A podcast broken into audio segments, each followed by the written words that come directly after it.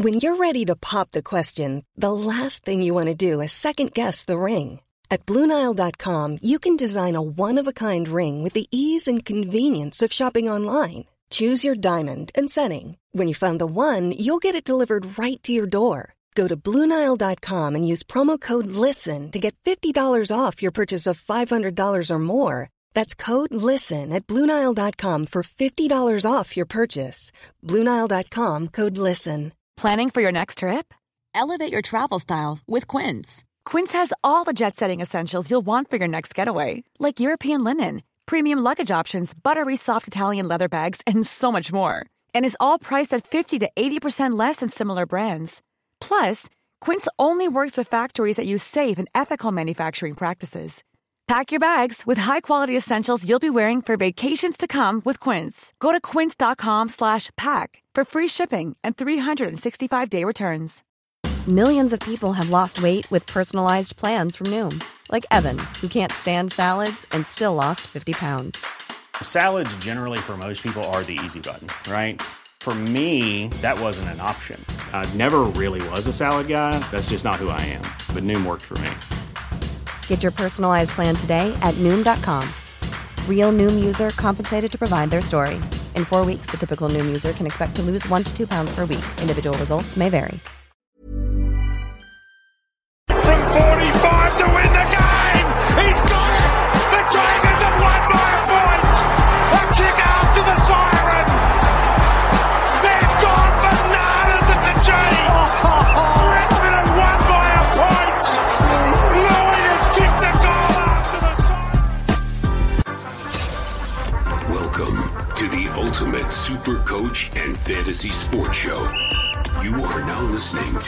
Insight Fantasy Sports Podcast.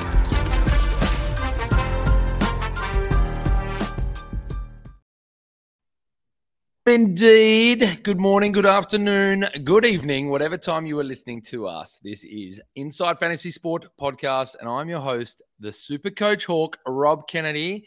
And I'm sitting here with my mate, the big horse, Mickey Dell. Now, Mickey, before I ask you how you're doing, I promise you, I'm 99% focused right here, but I'm not going to lie. There is 9% of me that's looking over my right shoulder at what's going on in the ashes. I can't help it. But how are you, my friend? How are you? Yeah, good, mate. How, how good was the last game of the round West Coast Saints? We'll get into that later, but geez, they got a bit of a scare, didn't they? Old Rossi Lyon. I actually saw a bit of a stat uh, Thursday, which shows that St Kilda are one point per game worse than what they were last year and are conceding two points more than what they were last year. So for those that think that structurally they're better um, offensive and defensive defensively than what they were last year, think again because the stats are saying otherwise. Mate, we've said it here before and I'll say it again. You go by the big horse, but I call you the stat man. And you have set the bar very high with a stat like that. Yeah, that's interesting to hear. Really interesting to hear. Look, that being said, though, I think it's not the same Ross Lyon. I mean, we're seeing similar structures, we're seeing different things, but to his credit, he's trying to modernize the game of football. And if we're going to look at those top teams, who's sitting up the top? We now have a clear top three in mm-hmm. Collingwood, Port Adelaide, and Brisbane, and they play a particular style of football. And therefore, it's all going well to have Rossinisms, if we can call it that. But he's got to play a little bit attacking as well. So it doesn't shock me that there's a little bit of difference there. But, mate, I love that. You're bringing the insights nice and early to today's podcast. And that's where we are going to keep kicking on. Should we dive in, mate? Let's do it. Thanks to the standard squeeze. Absolutely. Speaking of Brisbane, they keep on keeping on at the Gabba with a massive, massive 81 point victory over the Tigers, 133, 134 to 53. Our boy Hugh McCluggage, we've talked about him before, 157. Yeah. Lachie Neale had an absolute blinder with a 143. Joe Daniher, 122. Of course, kicking that many goals, you're going to put up the scores. My first of two loopholes in this game Wilmot getting me a 120, uh, Ashcroft getting me a 111, and Josh Dunkley had a lot of the VC tags yeah. on him at a 107, and a 107 after being subbed quite early. What'd you see mm. from Brisbane, mate, before we get to Richmond? Yeah, they were really good, weren't they? Uh, I'm still not sold on them until I see them do it against some good quality opposition here at the G, where you know your big finals are going to be played. But yeah, Wilmot, it just it shits me a little bit. You know, by this time in the year, people should have already traded off their players like this into a supposed primo, and this is one that I had, and I remember trading him out for Darcy Cameron, and Darcy Cameron shit the bed on the weekend. We'll get into that game later, but congratulations on loopholing him into your side. Um, I assume that you would have went north of 2,500 this week if that was one of your two. I just short, and I'll tell you who I should have been. I was sitting, mate. Darcy Cameron was one of them. Um, who I ended up moving on the bench, so I made the right call there. I'll tell you who shat the bed for me, and it was today. All the shats of the bed were today for me. Yeah. Um, I was skyrocketing above twenty five hundred if it wasn't for uh, uh, Nat Fyfe and things like that. But we'll get there. We'll get to those games. But yeah, look, I've had to make some interesting moves, and and i am always big on keeping that one player on the bench. I held off making a trade. I was going to move Humphrey this week. But I think I need my five. I'm happy with five. Five makes me feel good. It also mm let me watch a few extra players this week that you and I have talked about the Callum Mills, the Paddy Dangerfields, the the Himmelbergs, and we're going to get into those players in this podcast right now um, because I think it's vital that we speak of these players. We're also doing our little mini pods or our standard squeeze super sixes of who we think is going to finish in those top six positions. And mm-hmm. um, some of those players came through, and some of those players ripped hamstrings as well. So we'll get into those as we go through because we can't forget that DPP is coming up. Mate, from a um, Richmond perspective, there wasn't much to talk about. Vlastuin with a 120, Broad with a 118, Bolter with a 100. Clearly, all the defenders getting a bit of football. Uh, Tim Taranto had the uh, Josh Dunkley tag on him and only produced a 72. So, not really a performance for Richmond to remember. No, there wasn't really much to talk about. And Jayden Short doing a pig string early on, that sort of hurt. Four touches, four kicks, one goal. He was already sitting on 48 super coach points. That's one player where you think if he stays healthy that he could really help out a super coach side at the back end of the year. But unfortunately, that's probably when we're talking super coach wise, that's the year for a player like that. There's a player for Brisbane I want to bring up that some players brought in. Uh, Fletcher, the son of, I forget which Fletcher it was that played a lot of games at Brisbane. Adrian I, Fletcher. I, that's it. Adrian, thank you. Because do you know yeah. all I had in my head was Dustin, and I knew it wasn't Dustin, but I just couldn't get no. Adrian. Well done. Well done by you. No. So 76 for those that bought him in as a rookie. That was his um, bubble week. Uh, a nice little score there. That's similar to, you know, your Sheezels and your your Sards and Himmelbergs and those sorts of players. So if you looped him onto the ground, you wouldn't be disappointed with that. Can play. Looks really good. Looks really he, classy. He passes knows how to, He's really nice. Yeah, knows how to find the footy and just just looks good. Speaks well as well. The two of them are getting the media test after most games at the moment, so definitely yeah. can play. Can I ask you one quick question before we move on? More of a footy mm. question than a fantasy question. Richmond Football Club. If you're a supporter of Richmond, so look, this year's kind of done and dusted a little bit. If we look into next year and where they're currently sitting, I mean, they've still got the likes of Tom Lynch, Jacob Hopper. They've just lost Jayden Short, so he's obviously will come back as well. Where do they sit for you? Because I still rate their list reasonably high. I think even just a Tom Lynch coming back into their side makes a big difference next year. Are they yeah. still in a bubble? And what do they need to actually get in back to contention category? Because they're not a rebuild, in my opinion. Now, I think something that works in their favour is that they always play well at the G. And I think they always walk a little bit taller when Dustin Martin's around like even though he hasn't been performing at the heights of what he was during the premiership years, he's still that player that when he touches the ball, he can he can turn it on. You know, like one of those R-rated movies when I was a young fella. You know, just he can just get it and just bang, there it is, lights on. Here we go. So, I had no idea where you were going with that, but I yeah, like no, it. Very we'll, good. Very we'll good. keep it as PG rated as we can. Um, sorry, mum, if you're watching. But like his, I love it. I love it. I love it. Hold on. You've gone with an R-rated reference, but we're keeping it PG, mate. That's a skill set that you should be proud of. Well done. Yeah, yeah. Now with Richmond, I, I, think they're a top eight side, but they're not a premiership side anymore. Like I think we saw that early on with Dimma And I believe that that's part of the reason why he jumped. He got the maximum he could out of this playlist. They are still a good playlist. Like you've got Lynch to come back, you got Martin to come back, a fully fit Jayden Short, these sorts of players. Like they're, they're pretty handy players, but Mm.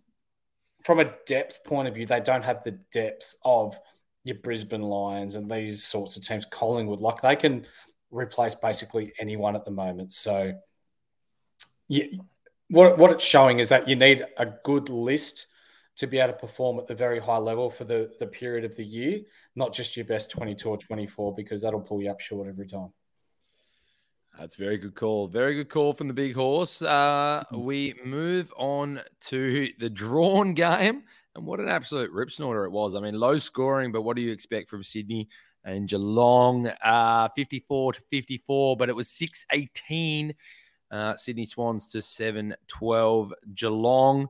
Um, Errol Gulden with a 124. The uh, Lizard with a 106. Callum Mills definitely passing the eye test. And I know you're bringing in, so I'll double check that you've still brought him in with a 106. Brought him in. Lukey, Yep. yeah, Lukey Parker with a 103. My third loophole of the week was Sheldrick with a 102 and Jakey Lloyd with a 98. From a Geelong perspective, Tom Stewart just putting up big numbers. You called it last week that he's going to average 120 to finish out the year. He got a 147, so that doesn't do your comment any disjustice. Uh, Zach Tuohy with a 126, Gryan Miers with the 113, Atkins, the inside mid bull that you called as well, 111. And uh, Blicavs keeps on doing a pretty good job with 91. The only one to really mention there was Dangerfield with a 54. I'm surprised he got to 54, to be honest with you. Like he was sitting on 16 in the third quarter off 12 touches or whatever it was. Uh, for those that uh, were messaging about Heaney, this is why Rob and I told you for the duration of the year not to bring him in because he shits the bed more than a two and a half year old fresh out of nappies. What do you get? 46. No good. You know, when you're talking about leading into finals and a finals team, if you want your super coach team to do well, you need proven performers and performers that are going to perform consistently. He is not one of them. Now, Robbie, I'm going to throw it to you. Do it. I believe there needs to be an investigation into this game. Ooh.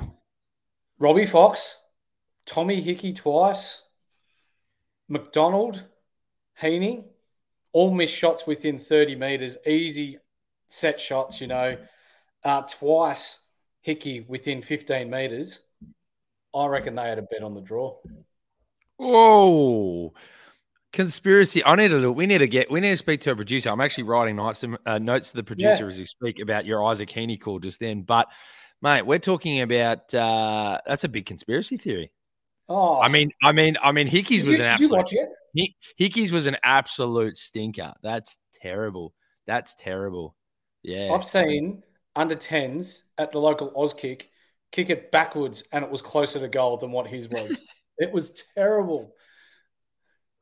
So Mate, I don't know. I, I- yeah, I, I, I, I, don't think know. he performed well as a ruckman, but his skill set needs work because that was shit out. Yeah, you can't miss. You can't miss like that. And look, there's. I think there's many moments that Sydney are going to look back on. We were talking to our mate um, on Twitter, um, having a really good chat. Yeah, having a good chat about uh, you know the moments and the agony that he was feeling, and then and then and he's right. Like they they were behind in the dying moment, so they came back. But that's a game they should have won. They were on top of that game. They should have won the game. Many opportunities to win it, and they uh they missed it. They missed it a lot. I'm having nightmares because my son's coming out to potty training now, and he's nearly at about two and a half, mate. So you've made me very nervous about how many shits in the bed are going to happen. So, Call it the Tom yeah. There you go. it's you know what? If I can find anything that gives me a little bit of smile when I have to start cleaning that kind of stuff up, mate, that's what I'm going to go with. So well There it done, well played by you. Thank you.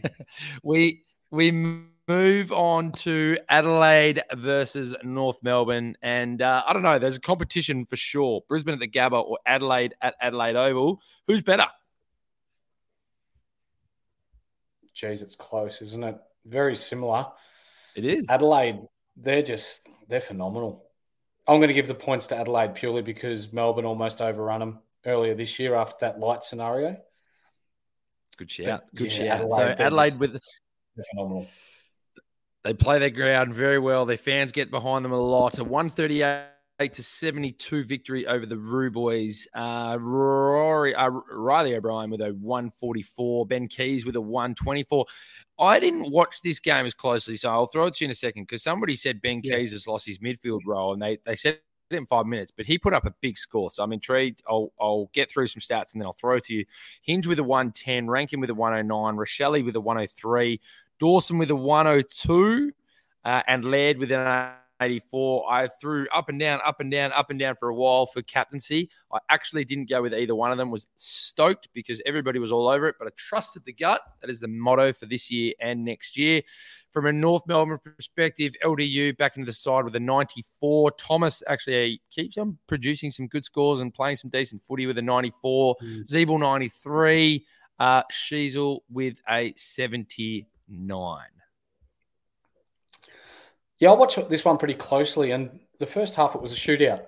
Like it was, it was a really good game to watch. North Melbourne stuck it to them. Were running and gunning. Sorry, trying to get it through the midfield. Each team was trying to attack each other through the midfield, which really opened things up. Uh, Adelaide just blew it apart in the third quarter. I think to start the, the quarter, they kicked five and uh, just blew it from what was it, 12, uh, 20 points to almost 50 points and then, yeah, it was just basically arms distance the whole time. But yeah, Ben Keays, who's telling you that he's lost his midfield role? Because he's 29 touches. You don't get that in the back pocket.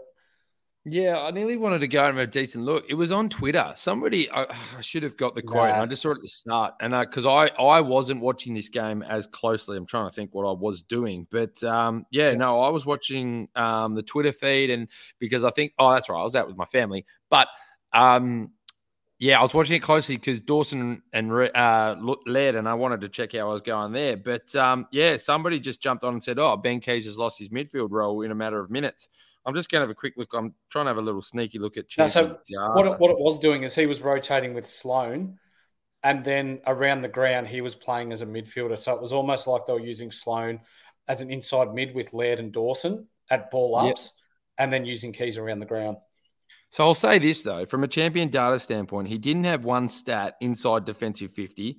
He did mm-hmm. have 30% defensive half, 70% offensive half, but he still his heat map was still out on the wing. He, like, I'm not saying he was playing on the wing, but he got a cluster of them there. So you're right. He must have just played a bit of forward time, but still got some quality midfield. I'll make sure I have a look during the week to what his CBAs were. But yeah, look, he just yeah. keeps on scoring at the moment and um and scoring well. So yeah, yep. it's definitely it's definitely one I missed absolutely. I didn't trust it. So yeah, I um, this is one of the the balls ups that I did for the week. I end up slapping the C on Dawson. Yep. So I saw that last year he had 37 touches and went to town on North Melbourne, and I thought, well, not many people are going with him this week. I might try something a little different, and uh, it didn't pay off. What did he get? 100. You know what? He, but but look at this, mate. If I told you a stat line, 28 disposals, 22 of which were kicks, 8 mm-hmm. marks, eight tackles. Mm-hmm. That's not 102 for a Jordan Dawson. Do you know what I mean? He started, he, he started slow. Yeah, he started slow. He went at, he ended up at 64% efficiency, so that never mm-hmm. helps anybody. I'm trying to look. He had two intercept possessions. He had six turnovers, um, and he had he didn't have any frees again. So look, it wasn't the worst game, but you would have expected a little bit more than 102 from him. But mate, I, I was having a really good look, and I, mate, I was analyzing and analyzing, and I was just going to my games. I went, it just for me made no sense to go those two over Daicos with the type of numbers he was putting up. And I also get worried about certain teams when they play weaker sides. There's certain players who really step up in those moments, and there's certain players who don't. I was mm-hmm. going Rory Laird until I gave a quick text to our mate, and uh, Jake Skidmore got on and said the rumors are Bailey Scott is tagging Laird. Once I got that, I'm like, nah, I'm off. I'm going to jump on Daicos. Dawson tends to step up in the bigger games, is what I've noticed. So yeah, yeah, tough call, but um, mate, it's not the worst call. I think you could have done a lot worse yeah. than trying to throw the C on Jordan Dawson. Wouldn't be the worst mistake you've made. Um, we go to the Western Bulldogs versus Fremantle, and Bulldogs getting up by 29 points. But I tell you what, Fremantle were kicked a goal in the last quarter, get up by four. But from then mm-hmm. it went bang, bang, bang. And I tell you why. There was a midfield. So uh, Bulldogs get up, uh, Fremantle, sorry, get up by four points. We go to the centre bounce. You've got English, Bont, Libba, McRae, versus I think there was Darcy, but then you had Erasmus, uh, Johnson, and someone else. Not Serong, not Brayshaw, not Fyfe. Fyfe got subbed. Darcy was on the bench. I know exactly. Maybe Darcy was on the bench. About. There you go. They kicked three goals nearly without Fremantle touching the football. Yep. Those are the moments, and this is where I was sitting with my mate, and I said, "This is Fremantle and where they need to fix it. That is an absolute disgrace." Mm-hmm. And that's where they need to fix themselves going forward. And they, you know, they've realised their premiership window isn't there. They've got a forward line at the moment of Treacy, Amiss, and Jackson. That's a forward line that could win you a premiership in two, three years' time, right? I, and I think they're on that trend, which is good. But look, other than that, it was a good game of football. Tim English had an absolute blinder with a 127, Bailey Dale a 121, Tom Liberatore a 121, Bontempelli a 114, Treloar a 112, McRae a 107. For me, English and Liberatore were by far the best two players on the ground. Cox just getting a lot of ball down back, but he was on Ugle-Hagan, who actually I think kicked four, if I'm correct. Uh, Serong yep. had a 138. Darcy a 125, had a good game too. Uh, Clark a 106. Henry again getting disposals out on the wing, which was good to see with a 102, although he's got to work on his kicking efficiency. And Hayden Young with a 100. A uh, bit disappointing for Brayshaw with only an 80. A lot of people sort of got the got the tag on him, and Nat Fyfe getting subbed with what looks like another foot issue, only 45 points. Fyfe looks a shell of himself, doesn't he? Really does. Yeah. It sucks because he's been such a good player for such a long time. But yeah, when you see a, a decline in someone's ability as quickly as what's happened with Fyfe, you, you know that the end's not far away. Um, from a footballing point of view, this game was really stagnant. It was just stop, start, kick down the line, hope for the best. Hopefully, something falls out the back kind of game. It wasn't until the last quarter where um, Western Bulldogs got those four clearances in a row. Uh, one was Treloar, Bontempelli, Liberatore, and English, where that's that's when it broke the game open, and, and that's where it was won. So uh, there is two players I want to bring up. Jamarra Ugle-Hagan is going to be a future star. He looked really, really good this game. I know Brennan Cox got 139 super coach points and 13 marks. But Ugle-Hagan looks really dangerous anytime he goes near it. And Liam Henry, your shout from earlier in the year, it looks like he's starting to find his niche out in the wing. He's finding a lot of the ball. He's very fast. I actually really like his positioning. He, he gets to good mm. spots. So I think Freo have one there in Liam Henry. But when we're talking from a potential superstar point of view moving forward, Jamarra Ugle-Hagan looks an absolute ripper. Yeah, I think you do a couple of really good shout outs there. Um, for me, let's start with Henry first. You're right. I think, and this is what I was saying to my mate, he gets frustrated a lot by his kicking efficiency, and I understand he's turning the footy over, but he's starting to find it now. And I think to quote yourself again there, and what I heard, which I think is spot on, is he's putting himself in much better positions to get the footy. Yeah, absolutely. Um, he'll he'll he'll find himself. I think he'll find himself. Um, yeah, a solid contributor for a long time to come. They knew when they drafted him, and I'm pretty sure it was number seven or number nine, they didn't want to take him that early. That wasn't the plan, but um, I can't recall. I want to say it was Carlton or someone like that made the bid early and they had to match it. So they didn't think he was going to go that early. They knew they had still wanted some time to get him to where he is. And look, he looks like he's coming through. Um, mm. JUH, um, mate, Ugle-Hagan looks good. Uh, I think if he gets his kicking right, um, he jumps at the footy. He's got some long reach. He's confident with himself. He goes up and he gets it. If he can get that kicking straight, uh, straight, I definitely think he's a player of the future. Mm-hmm. Um, is he a million dollar player? I know on a different podcast I've been listening, they've been talking about future million dollar players. I mean, let's let's, let's put in perspective of what the salary cap is as it currently stands. I don't know if he's a, a million dollar player yet, um, but look, the the future's bright for him. You're spot on. You got to you got to look at Buddy Franklin's 50 first 50 games versus Jamarra Ugle-Hagan's first 50 games. And I, am not exaggerating here by saying there is a lot of similarities between the two. Oh, absolutely. Absolutely. Mm.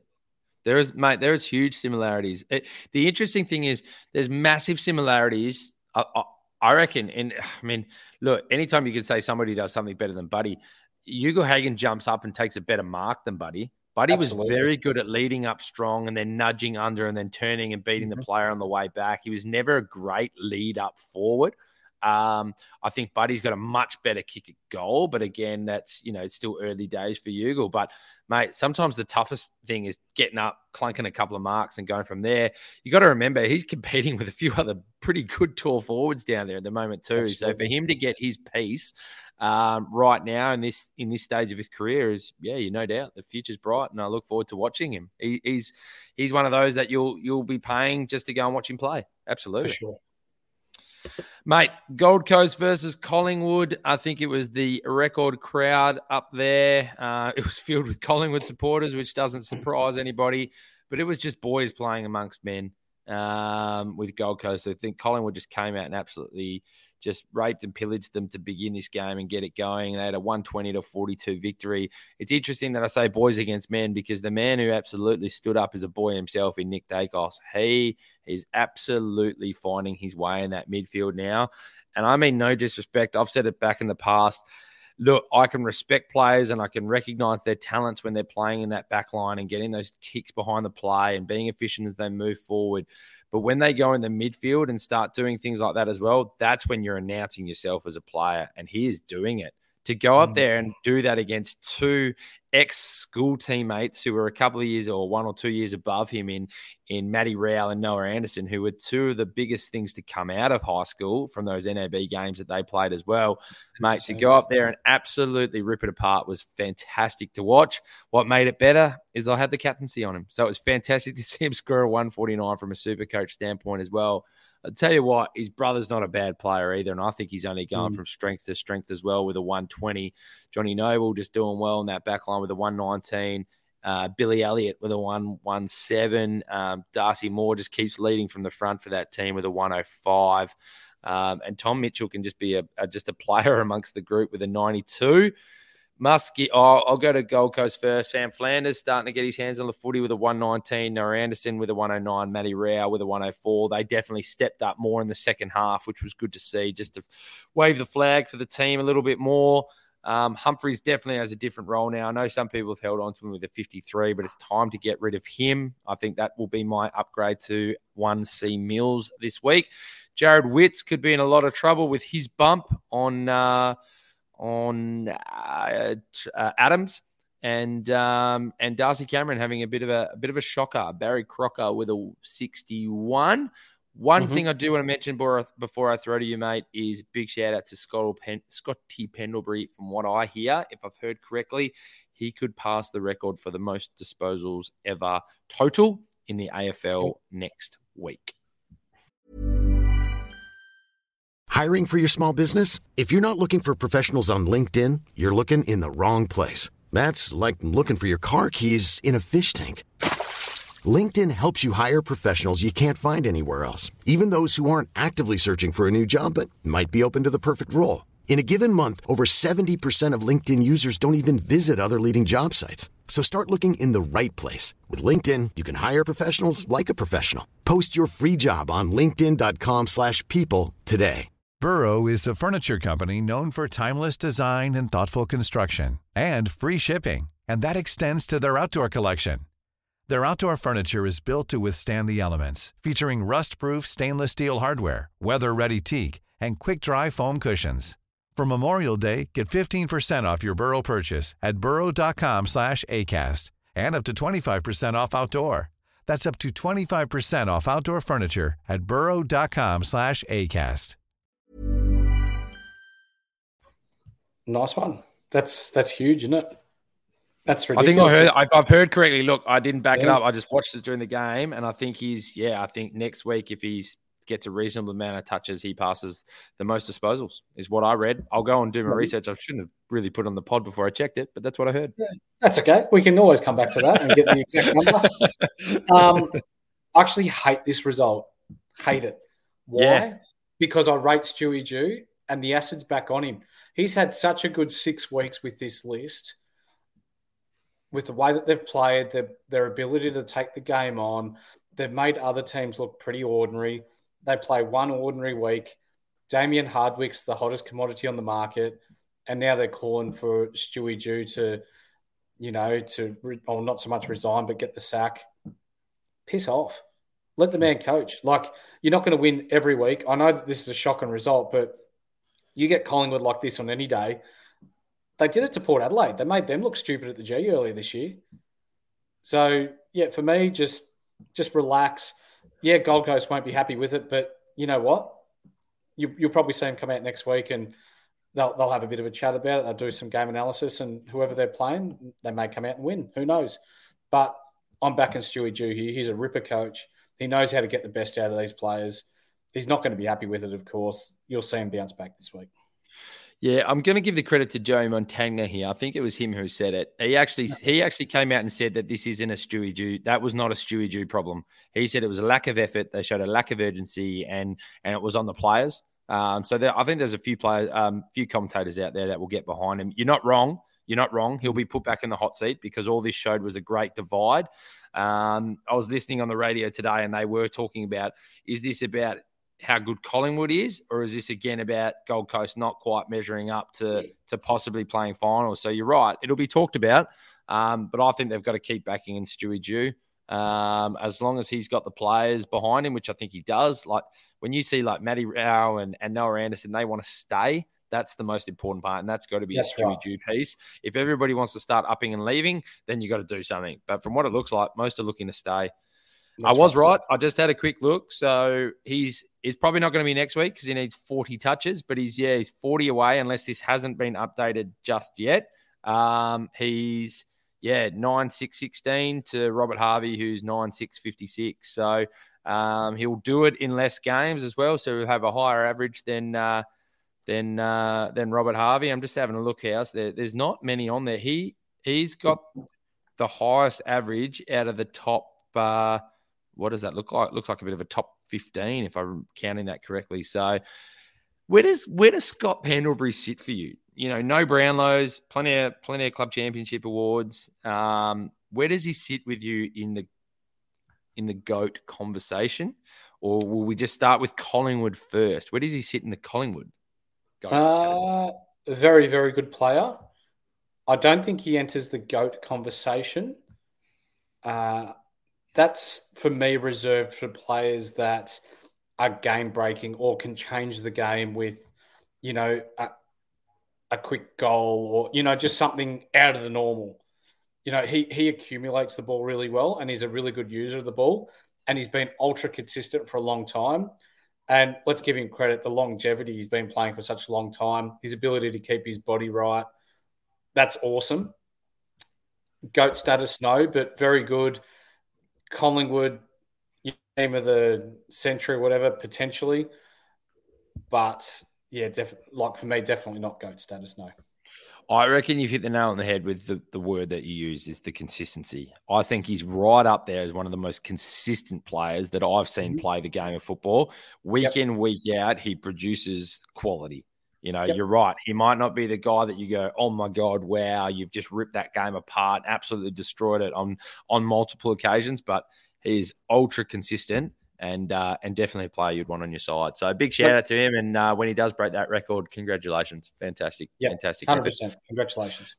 We move on to your mob, and what a game! Uh, Bombers versus Port Adelaide. Hopefully, you're still doing all right after this, and you, you see some positives. And I'll throw to you pretty quickly on this one because there's a bit to a bit to digest. Uh, 74-78. If anyone's been living under a rock, Dan Houston absolutely ripping through a huge kick from about 55, maybe 55 plus. Not giving him enough credit there uh, in the wet to win the game after the siren. I'll quickly go through the scores and throw to you, mate. You can analyse this one. Zach Merrett with a huge 168, Darcy Parish with a 121, Jye Caldwell with a 126, Hobbs really emerging himself with a 104, and Phillips with a 102. The tons on the other side were Dan Houston with a 156. No doubt got some ultra points for kicking the game winner. Uh, Rozee with a 141, Farrell with a 131, Williams with a 110, and Zach Butters with a 109. I throw to you, mate. Heartbreaking, but it's good from an Essendon point of view that Port Adelaide are a top three side, and you know we, we gave it a real nudge. Like give it give or take twenty seconds, we could have won that game. So, um, from a super coach point of view, Houston, Rozee, Butters, all the big names support Adelaide. did really well. Uh, my boy, Wines, not real good. He's another one that killed me this week. Um, from Essendon, Merrett, really good. I, I still, it's hard for me to say being an Essendon supporter, but I, I'd be happy if we traded off Parish still. Wasn't damaging with the ball. We've got a ready-made player there in Hobbs. He will play that role. Like I, I bought this up eight weeks ago now, and I'm still sticking by it. Yes, Parish is a really good player, but we've got players there that can take over. No worries. While Parish was out for that four weeks, we went 4 0. Played really good footy, selfless footy, no worries. He's been back two weeks, we're 0 and 2. Yeah, that's that's my stand on it, and I'll continue to stick by if, that. If this was the NBA, so if this was the NBA, and by the way, we do an NBA podcast, everybody as well. The, the crew there, Matty, Matty Garrett, Matty O'Brien. I think I might even be jumping in the uh, the pot on mm. Tuesday, but I digress. Yeah. If if this was the NBA, a good GM would go and move someone like a Parish to a lower ranked side and grab as many sort of first rounders as you could pick, um, and maybe another position because of everything that you've just said. He has been, albeit, and we talked about with Cox and Ugle-Hagan just before, albeit that he's getting his hands on the footy, but he's been smashed now the last couple of weeks. So he got smashed by Serong. Serong nudged him under the ball. You see the ruck tap it behind and over the spot. So they all nudge him under. And, mm-hmm. Butters and Rozee did the exact same thing. Nudge him under. He he happily takes that nudge. If he gets the footy, he's easily tackled but a good ruckman is tapping it over the spot that he's now just left, and off they go. And I encourage anyone that watches the Bombers over the next couple of weeks to see if it happens again because it happened multiple, multiple times, and you just can't allow that. He's not defensive minded enough for what your team is trying to produce. No, spot on. But we digress. Super coach wise, not too bad if you've got him. Uh, yeah. Mark a bit of a down week, 79 he's been really good this year, and that's about it. Sometimes, sometimes we forget we're a super coach, um, a super yeah. coach podcast. There's probably people sitting out there going, "I had the C on Parish. He absolutely ripped it up for me. Yeah. It was fantastic." What, what we Don't get rid of him. that's um, that kick by Houston. That was unbelievable. Unbelievable kick, man. Like, and he did it well too because you could, if you watch it, because you're not allowed to come off the line. He kind of no. let himself step a little bit to the left because he does swing out to the right, but he actually doesn't go that much wider than where the guy is on the mark. So he did it extremely well. I, I heard him today. You might have heard it. Who, who, it was? One of his teammates went up to him and said, "Even if you miss it, mate, I still love you. Kick the shit out of it." And like, do you know what I mean? And like he just said, it just gave me all the confidence in the world to just go and kick the the poop out of it, and uh, and it went through. So look, I love little stories like that. I think it's good just to have a teammate come up and go, mate. I don't care if you miss it. Kick the shit out of it, and uh, if you miss it, I'll still love you. So it's good. It's good. I love footy. Love footy. It's great. Yeah. Uh, my mob against Carlton were no good today. Uh, we had a goalless first half, 52 to 112. We were much more respectful in the second half. Uh, Ward with the only ton for the Hawks with a 105.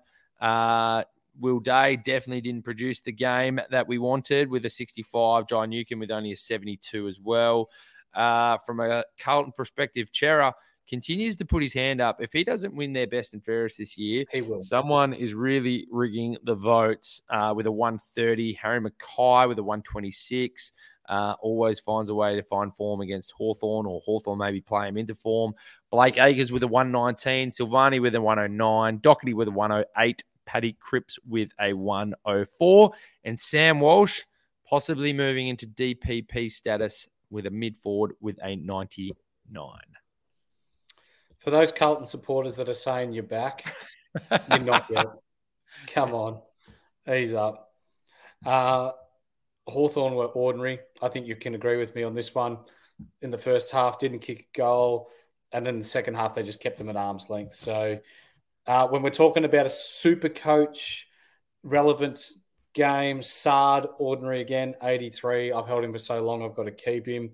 Charlie was pretty good, 97 as well. Uh, Nick Newman back, 59 for those that had him. Kennedy, 39. Time to trade him on if you picked him up when he was super cheap. And the Seaman himself, Seamus Mitchell, 87. For those that have held him since rookie status and had him on field, well done. Didn't have him on the field only because of Wilmot's score. So he's the one that I pulled off for. Uh, I kept Sheezel on. So right, wrong, or indifferent.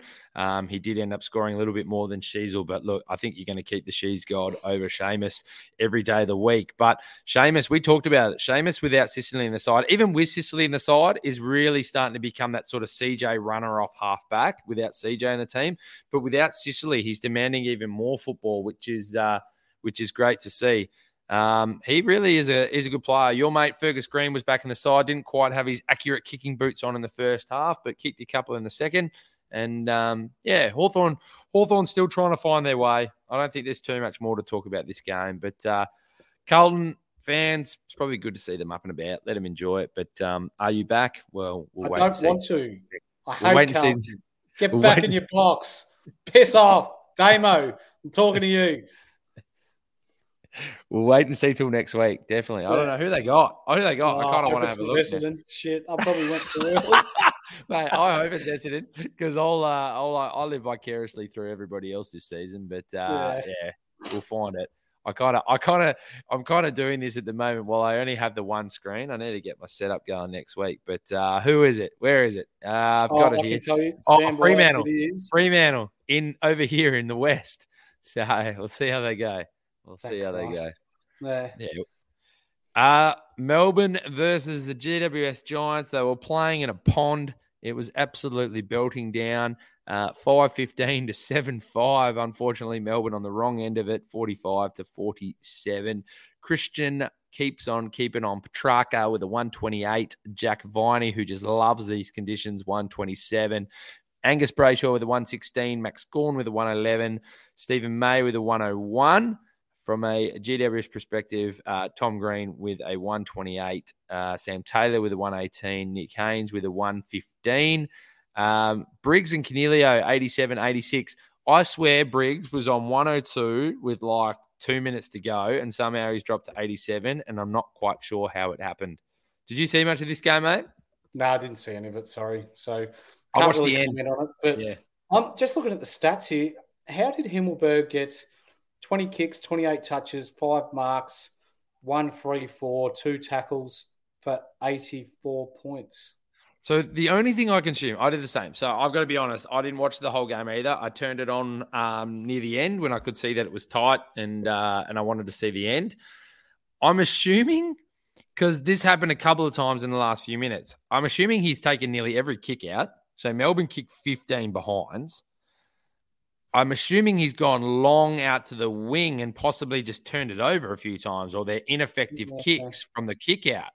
Um, because that's all I can come up with. Or he's grubbed a few kicks because it was, mate, it was belting down. It was very rainy. So maybe just the efficiency sort of just killed him a little bit. But it's an interesting one with like Isaac coming back into the side. Um, you got Sam Taylor and things back there. But has he, he's probably done enough to still go, look, I still think he's possibly the guy to come back in.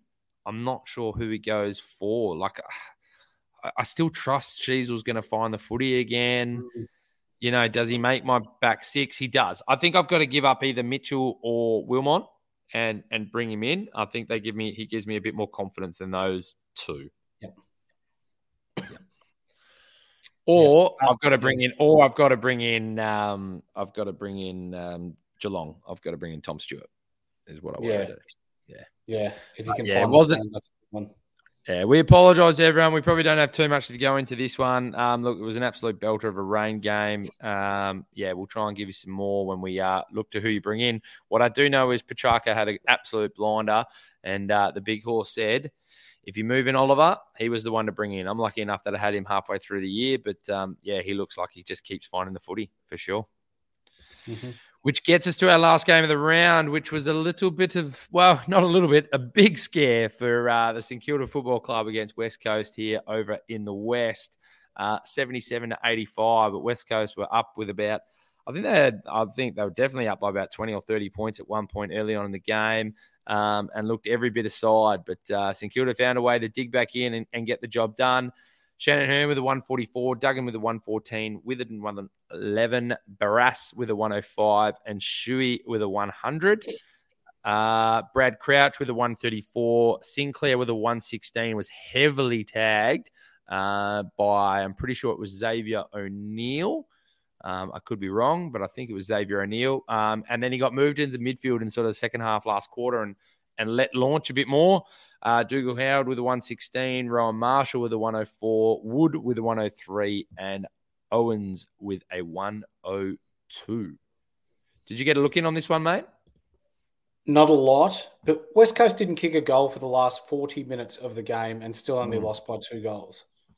They were up big time. They were up big time. You heard it in the media that out of the teams that are in the top eight, yes, Essendon are in there, and yes, I don't think they're going to make the eight come the end of the year. But out of all the teams that they believed were going to drop out of the eight, the general consensus was that they don't believe St Kilda are a final side. Yep. After watching this or seeing part of this, listening to part of this, they're definitely not a final side. To come up against a team that only has 25 fit players, you got to remember their twos got smacked by 200 and something points against East Fremantle that have I don't think they have any AFL listed players on their list at the moment. No. So, no. well, yeah, I don't think they do. So, for you two to get smacked by that, you know your depth shit out. And to come up against West Coast and to be given a scare like that, you're not that good. So, yeah, I don't know what Rossi Lyon's going to do, but yeah, something needs to change because that that's too close for comfort for St Kilda supporters and the St Kilda Footy Club against a team that should easily be bottom of the ladder.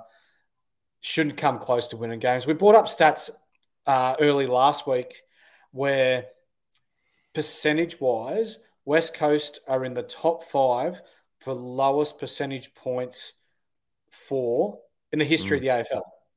Mm. So you're talking about they're worse than Fitzroy from 25 years ago, uh, 20, nearly 30 years ago, for those that are old enough to remember that team. and they stunk. Mm. So for St Kilda, a top eight side at the moment, to let this get as close as what this was, your season's done. Imagine if I told you they're only a percentage out of being top four. That's that's horrible. It's crazy. It's crazy. Like, look, I got to go and do a bit of predictors. I look at it as well, but look, Geelong sitting in ninth. I feel they're a final side. GWS, I'm not sure. Fremantle, I'm not sure. Um, Gold Coast definitely not a final side, in my opinion. Sydney really have to do something crazy to get there. Um, yeah, look, St Kilda or Essendon, you know, St Kilda's only a game ahead of them. Um, I feel like Adelaide are definitely a final side. I want to see them there because I think they are dangerous if they get there. Um, but um, yeah, someone like St Kilda or Essendon, I think, has to be the team to drop out for Geelong. Yep. I think that's it. I think I think that'll be it. I think that'll be the only change unless somebody does something really crazy below and gets on a bit of a run. But from a West Coast perspective, my insiders here told me that there was a very, very big uh, speech, probably a speech of all speeches from Luke Shuey after last week's game. A lot centered around the idea of actually how much this jumper meant to him. Um, sounds like a bit of a cliche speech, but from what I heard, it was extremely passionate.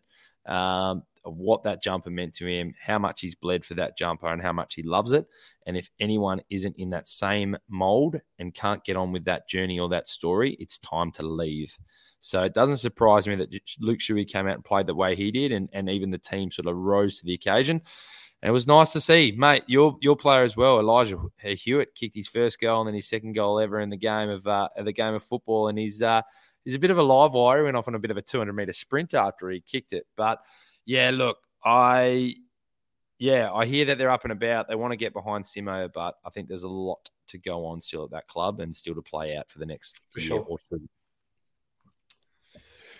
But yeah, that's it for round 16. Um, mate, the ladder's an interesting one. I think it's a, I just sort of touched on it there. Now that Melbourne had that loss to GWS today, they're sitting on 36 points. You've got Collingwood up at 52, Port Adelaide up at 52. I think they're the clear one, two in the side.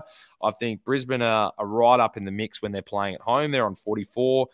And then you got Melbourne, St Kilda, and the Western Bulldogs on 36. And then you've got Adelaide and Essendon on 32. And then just outside, Geelong on 30. GWS on 28, Freo 28, Gold Coast 28 as well. So we're really lined up for what's going to be an absolute rip snorter of a second half of the season. Um, I'm excited to strap in and see how that goes. Any final words from you, mate? Yeah, I've got two. For those that are on the standard squeeze or haven't got the standard squeeze yet, Jump on the website, standardsqueeze.com. Insight 15, you get 15% off all your purchases, purchases, sorry, courtesy of us here at Insight Fantasy Sports. And our uh, Insight Fantasy Sports Supercoach League, the Maui Mudsliders have won it for the second time in three weeks. Oof. With a score of 2,678. Wow. Which is good for 16th overall in Australia. So, to Daniel Peckham, who lives a stone's throw away from me and is a Collingwood supporter, piss off, you don't deserve it. But I, I, think we'll up it. If he's a second time winner, we might have to include a four in one for him. Absolutely. Absolutely. Mm. I'll, you might, I'll, um, you know, I know the standard squeeze are good for it, but if they're not, I'll I'll happily chip in for that, but I know they're good for it. So yeah, I reckon it's I reckon a four and one for sure to go along with his uh, container packs that he's got from them as well. There's no better combination in my opinion. So every time someone comes around and asks what it is, they get excited when I tell them. So congratulations, that's massive. Well done. I'll tell you, he would have cracked two thousand seven hundred if he had have had Sheldrick on the field and benched Laird. So there you go. Gotta love hindsight because you're always going to do that combination, are you? yeah, that's right. That, that's phenomenal. Yeah, it's really good. It's good score. Love it. Love mm. to hear it. Love to see it. Very good. Thank you to our friends at the Standard Squeeze for hooking him up and hooking us up. Support those who support us. Go and use that Insight 15 code um, on all their products. Mate, it's That's been a pleasure. We've got uh, we've got three shorts to do this week. Everybody, mm-hmm. we've already done the defenders one. So if you haven't seen it on your list and you haven't subscribed, make sure you subscribe.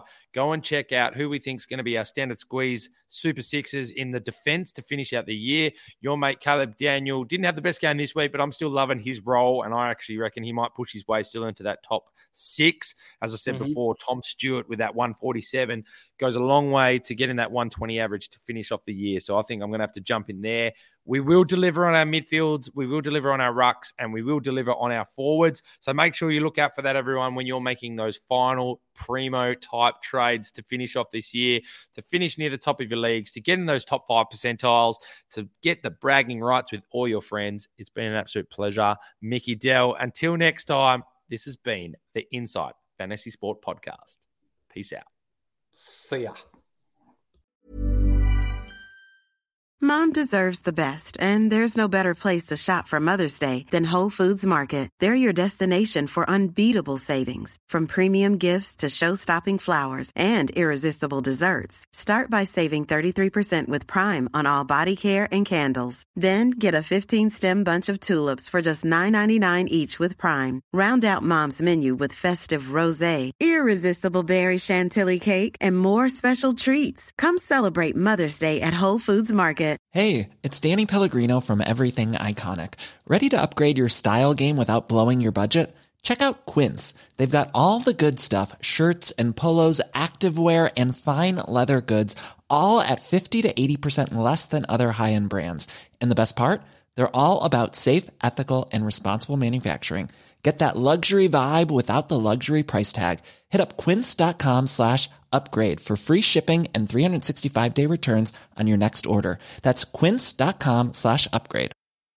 Mom deserves the best, and there's no better place to shop for Mother's Day than Whole Foods Market. They're your destination for unbeatable savings, from premium gifts to show-stopping flowers and irresistible desserts. Start by saving 33% with Prime on all body care and candles. Then get a 15-stem bunch of tulips for just $9.99 each with Prime. Round out Mom's menu with festive rosé, irresistible berry chantilly cake, and more special treats. Come celebrate Mother's Day at Whole Foods Market.